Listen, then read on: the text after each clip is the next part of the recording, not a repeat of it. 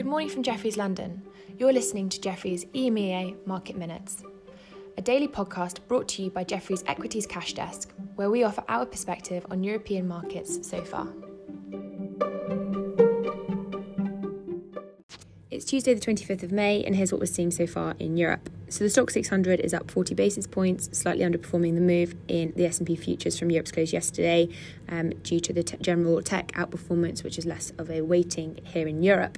However, um, generally sentiment slightly better, which was helped after the Fed soothed inflation worries somewhat, saying that the US economy had been more resilient than expected, and with demand responding quicker than supply, that was causing the rising price price effects.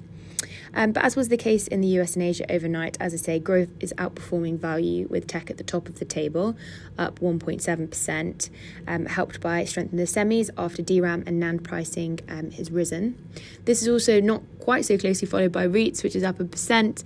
Um, that's on single stock news as Deutsche Wohnen's up 15%, and I'll touch on that shortly. Autos also strong this morning, up around a percent, um, particularly the German autos. Uh, now, I really think that this is to do more with the German strength in general, as the DAX is also up around a percent, with a quarter of that move being on the Deutsche Wohnen move, um, and also helped by some strength in Delivery Hero, which I'll also touch on in a second. Um, interestingly, as I was highlighting yesterday, there was some negative impact over the weekend around Audi putting 10,000 German workers on part time hours due to chip shortages and Volkswagen halting output from a Mexico plant for three weeks, etc etc. Now, this is all starting to get looked through. It's very shouted about the correlation between um, the semis and the autos.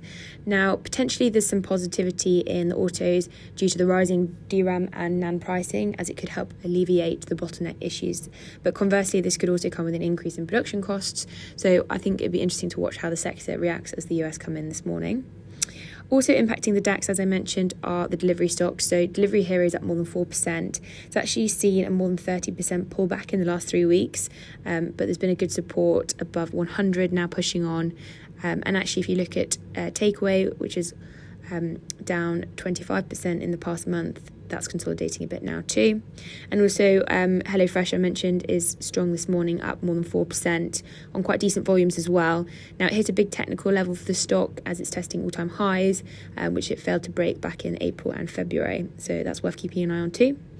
Um, elsewhere, in terms of single stock moves, Royal Mail's up 7.5%, and that's breaking out to all time highs um, with the positive broker upgrade this morning and lots of chatter about potential FTSE entry.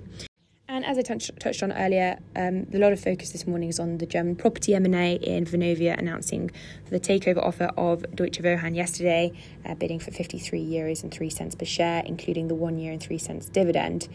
Um, so in total, that's a 19 billion euro deal. And as the bids on par to the 2020 net asset value of Deutsche Wohnen, um, and also the funds from operations at Deutsche Wohnen are less than that of Vonovia. We're seeing the deal as dilutive, which is why we're seeing such a tight trading region um, on that this morning.